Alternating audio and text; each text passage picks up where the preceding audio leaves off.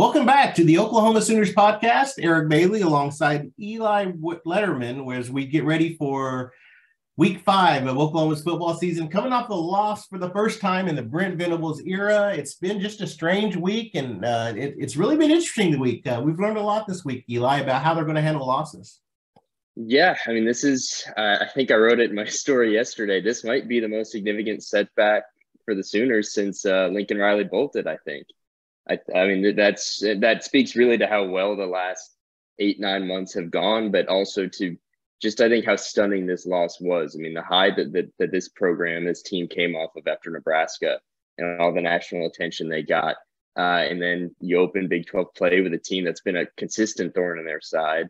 Um, and Kansas State comes in and does Kansas State things with with Adrian Martinez of all people.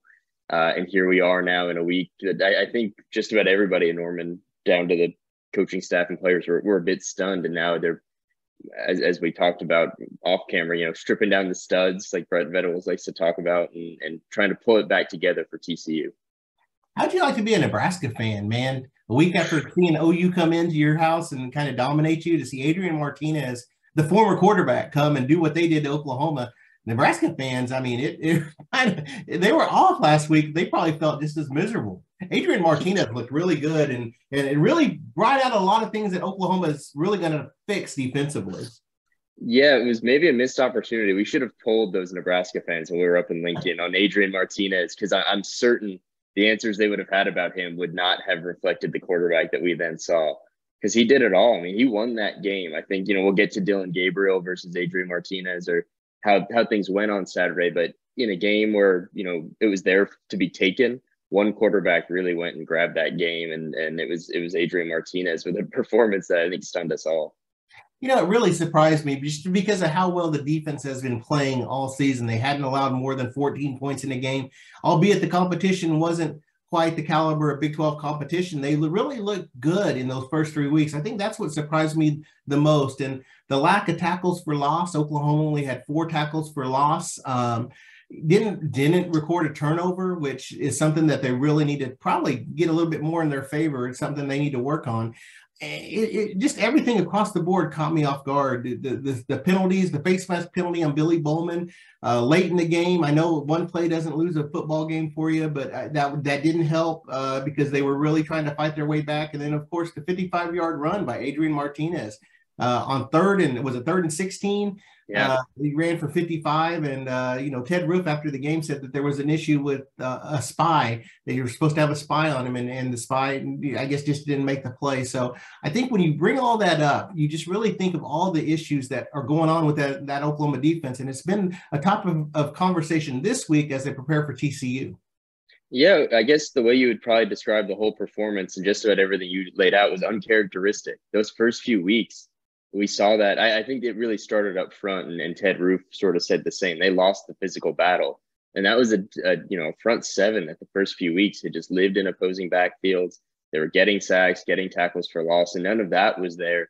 And it seemed like without that, everything else kind of slid with it. Um, and the penalties were were not really you know what they'd been about the first few weeks. The lack of tackling and execution uh, felt like the opposite of what they had been, and it all kind of showed and, and showed in the big moments. I mean, that Adrian Martinez play, it, it seemed like it came down to that spy, that one error. But man, I mean, that if that wasn't indicative of the performance, um, you know, I don't know what what was. And now I think this week is is really a defining week for the defense because either they're going to revert back to some form of, of what we saw in those first few weeks, or we're going to see that you know maybe that was early promise, but now that they're going up against these more talented, more experienced maybe more complex offenses that that success isn't going to be there. So I think this is a really big, important week for the defense as they kind of get back on track or attempt to at least. You know, when we look at the defense too, I know there's a lot of Oklahoma fans that saw this touchdown, saw the yards allowed, saw the the big plays on third downs allowed, third down conversions. They think, oh, here we go again. New coach, new system, same result. And I know that happens. Uh, but you know, this is something that we knew that this wasn't going to be a seamless transition. There were going to be some growing pains, and I think we really, really saw the growing pains out there. And for Oklahoma's players, it's one of those things where you know they, they talk about being bought into this system. Well, what happens when adversity strikes? It's one thing to have adversity and giving up an early touchdown, but it's another to, to have a loss. So how do they react to this? I think that's the big thing. And you're right. TCU's offense is amazing. They got a, one of the best offenses in the in the country. Score a lot of points, put a lot of yards on the on the on the board. Max Duggan's really playing really well this week. So it's going to be one of those things where there's not that much time to really lick your wounds because you have another battle on Saturday. Yeah, watching kind of what I have of TCU, they they seem to have a lot of those dynamic playmakers. They have a quarterback who's who's doing it right now. So not going to be a lot of time to you know pick the pieces up. It I will say it's interesting. You talk about responding to adversity, and I think especially on the defensive end, hearing what we've heard this week from Reggie Grimes and DaShaun White and Ethan Downs about how this year is a little bit different. Um, new coaching staff and the way they handle a loss. I think you know this is I'm not quoting him word for word, but Reggie Grimes was talking about how in the past it would have been a real focus on what went wrong and you guys did the X wrong. And I mean, he used the words derogatory and demeaning. I don't think he meant it that that charge, but you know, that was how he said it was in the past. And now it's according to him been more about, you know, taking the good from the bad, identifying the issues and, and building from there. And, and DaShaun White mentioned, and I found this maybe most interesting, uh, was him saying that, you know, this year, rather than position group only uh, film study, they're doing it as a defense together. And that after a loss, getting to watch. I'm sure I, I would love to sit in on one of those sessions after a loss like this. That that them being together in that room, you know, defensive line linebackers into the secondary all together. Uh, he seemed to think that was a, a, a positive in terms of how to build from this. So they're certainly going back to to the drawing board this week, and, and we're going to see just what they can come up with when when we're in Fort Worth. Oklahoma is 10 and 1 since uh, TCU joined the Big 12 in 2012. The only loss was in 2014, 37 33. Eli, it was a famous, uh, the famous Katy Perry game. I don't know if you're familiar with the story. Enlighten me. Enlighten me. Come on. Katy Perry was the, the guest, ESPN's guest picker at Ole Miss. Uh, she picked OU to beat TCU that day. She had a cutout picture of Trevor Knight, said, Trevor Knight, call me. She was flirting with Trevor Knight. Trevor Knight didn't call her, of course, and then OU loses. And OU would, would I think they would finish eight and four that season. So in the regular season, they win one, lose one, win one, lose one. It was it, they started four and zero, oh, nationally ranked, and the Katy Perry game sent them spiraling to the end of the 2014 season. Really, it's what brought Lincoln Riley to campus because they let offensive coordinators uh, Jay Norvell and Josh Heupel go after that season. So uh, TCU, that's a little bit of the history lesson, the TCU OU series. Only one win over the Sooners in Big 12 play. That was in 14. Um, offensively, you know, Dillon Gabriel, you look at his numbers, what he was able to do. I know he missed some passes.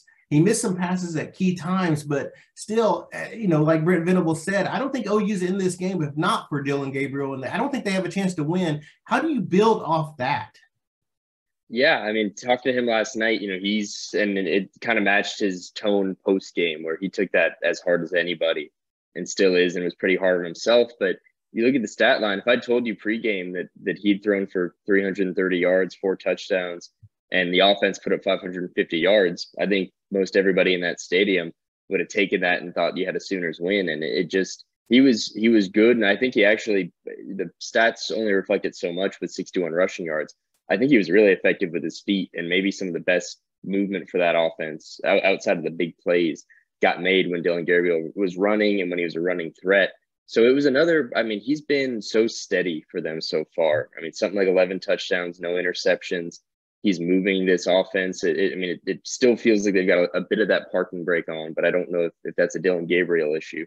Uh, but then you look at the fact you you see four touchdowns and you wonder if he could have had five, six, seven with with just a couple more, a little more precision, a little bit better execution. Um, and so I, I, think Brent Venables is right though when he says they, they wouldn't have been in this game without him. But now the question is, Eric, you know, where, where do they go from here? Where does he improve from here? How does this offense, um, which has again, you know, they put up the points here, but I think you could look at that performance, whether it was the pre-snap penalties, the third down uh, struggles, the slow starts, and say they're they're still not there yet. What do they need to do to to get to that next level. You know, you, you mentioned the pre-snap penalties. It's really shooting themselves in the foot. And we were in the press box Saturday night, and we kept mentioning that They just can't get out of their own way. Uh, you know, the, the pre-snap penalties were huge. The holding call, there was a holding call on Chris Murray that was huge. Even on fourth down, when you're going for it and you get a five-yard penalty, it takes you out, in, out of rhythm totally. But I really think for Oklahoma, what they need to do is uh, find a way to come out of the locker room strong.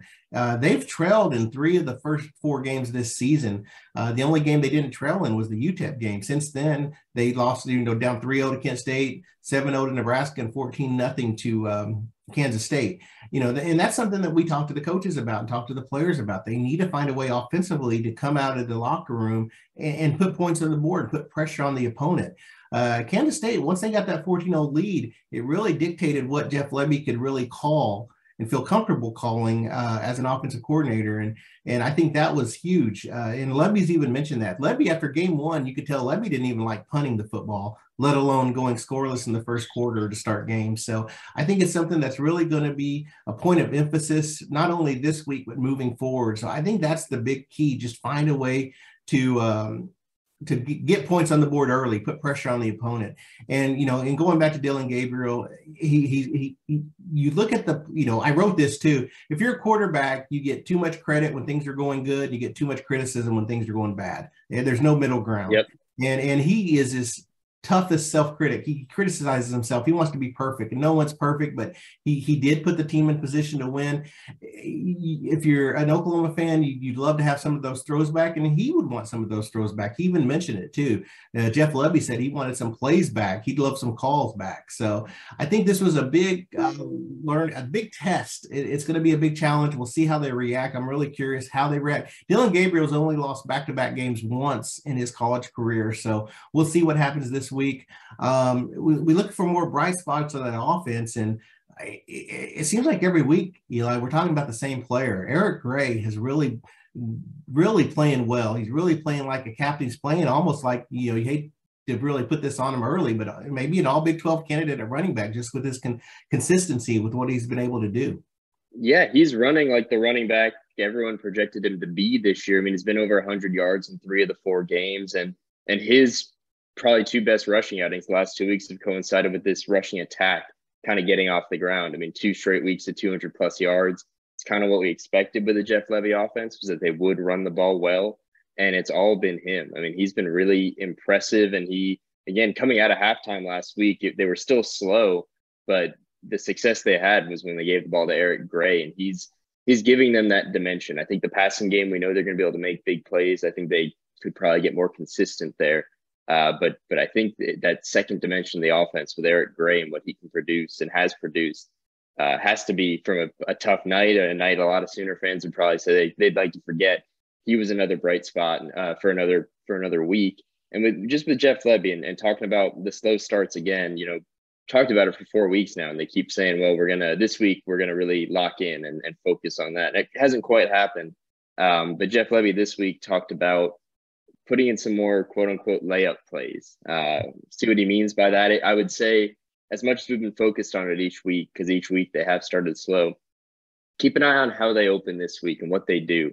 What are some of those layup plays? Do they maybe dig into?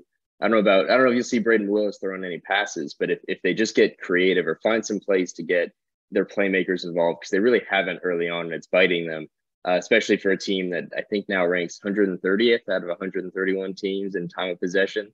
So when they're not moving, they're really not moving. They're running a three plays and getting off the field, and that certainly burned them with Kansas State. But Eric, we're I think this this past weekend was maybe an introduction into the Big 12 as we know it, at least in 2022.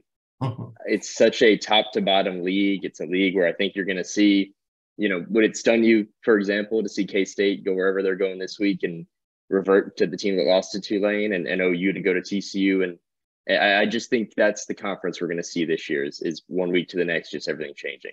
You know, it's funny. We were in the press box before the game. This was, of course, before OUK State, and we asked, "Who's the number ten team in the Big Twelve? Who's the last place team?" I don't know if you can pick the last place team. You know, we went with West Virginia, but they just beat Virginia Tech too. Played Pittsburgh strong. I mean, West Virginia is not a bad team. You can't go Kansas. What about the Jayhawks? Four and zero. Oh? Man, I, I'm I'm just hoping they win two more and go to a bowl game. It's been forever since they've been to a bowl game. You got to be happy for those Jayhawk fans that have lived in misery for years for what they're doing. Sellout stadium. Um, and then, but then you look at across the board, some teams that you think were struggling. Iowa State lost to Baylor, but Iowa State beat Iowa. Iowa, you know, that was a big win for the yeah. Cyclones. I mean, eh, there's no layups. We talk layups. We're talking with Jeff Lebby There's no layups in this league. There's no team that goes in there and you say, oh, uh, you can get a win there because I just I just don't think Oklahoma. It, it, it's not like years past. You're not head and shoulders above the competition. Uh, Texas Tech beating Texas. How about that one too? I mean, OU and uh, you know, there's a chance OU uh, in Texas when that game comes around. The records. I mean, you're you hate to say 500 teams, but you never know what's going to happen. So, um, no, but this Big 12, it's going to be fun to cover. I just have no clue who's going to play in that championship game. And you know, I know we're still in week one, things are going to sell itself out, but it, it's really interesting to see the parity of the league. Yeah, I think you would have looked, at least in the last few years, at, at some gimmies, quote unquote, on the schedule. Kansas would have been one of them. I think uh, a trip to Lubbock is no longer as as cushy looking as it might have in years past. West Virginia, I, I, after week one, I you know I think we all looked at Neal Brown as maybe the next coach um, out of the conference, and and now they look at the very least you know competent and sturdy. And so you run it down, and, and there's just not there's not that gimme week on the schedule, and that's the case for every Big Twelve team. And so I think if you look at the conference contenders and shoot that list might be six or seventeen teams long, but even the preseason contenders, OSU, Baylor, OU, K State is a dark horse. They're not going to have a, a nice soft run at any point. And we're going to see, I think, some of those teams get handed losses you wouldn't have expected preseason. Uh, and it, to your point, it's going to make for some really fun football, but probably some frustrating football for some of these fan bases as well. When uh, when it, when a Kansas team doesn't look like what Kansas is supposed to look like.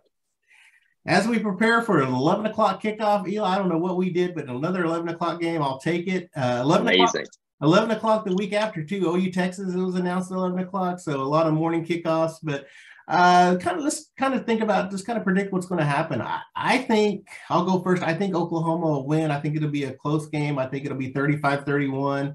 Uh, I think Oklahoma finds a way to win this game, but nothing's going to come easy. And I'll be saying that all year. Nothing's going to come easy. I mean, if you're Brent Venables, you're happy with a one point win. I think the point spread last I saw was four and a half for Oklahoma. So uh, Vegas thinks it's going to be close. Um, your thoughts? What, what's this game going to turn out like? Yeah, I mean, I'm with you. I don't think this is the week that we see them just totally bounce back and it's a you know 41 nothing. Hmm. Uh, the defense, you know, shows out again. I think it's going to be tight. I think this past week we saw a one score game that that OU came out on the wrong side of. I would back them to maybe play a close game and, and take it this time. Uh, I'm really really curious about the defense. I just think for all that we saw those first three weeks, it got so quickly exposed um, in in their first kind of shot against what what proved to be a real serious offense. Uh, so big week for them, but I don't think they're going to come out and, and hold TCU to ten points. But this TCU defense has, at least last week with SMU, they proved themselves to be a bit vulnerable. I think this could be the week for Dillon Gabriel, Jeff Lebby, and this offense to really break out and they they certainly could use it. Um, and I, that that would to me be be the difference maker for them. All right. Well, uh, we'll look forward to talking to you next week. We'll be seeing what happened at TCU and looking forward to Texas. It's hard to believe Texas week is almost here, uh, but you can't overlook TCU first. So, uh, thanks everyone for yeah. Go. Thanks everyone well, for appreciate. Yeah, go ahead. I gotta get well. Look, we're on to football, and I'm really not past the Trevor Knight thing, like how he never called Katy Perry. I, I haven't gotten past that. If I've seen distractions because of that, but it is uh, crucial to point out tomorrow, uh, some of us will be in front of Porter Moser getting our first look at, um, and at least in the fall of, of OU men's basketball. And it's kind of hard to believe we're talking about Texas week coming fast. Basketball season is, is upon us as well. So we will get, um, I, I, think people are most excited to hear from some of the new faces. There's a lot of them, Joe Bamisile and Grant Sherfield uh, among them, the, the new backcourt. But we'll get our first look at, at OU men's basketball tomorrow. Uh, had to get that in there before we jumped off. Uh, I'm, I'm, glad you did. I, I was going to skim over that. And I want to see if Porter Moser has he shaved.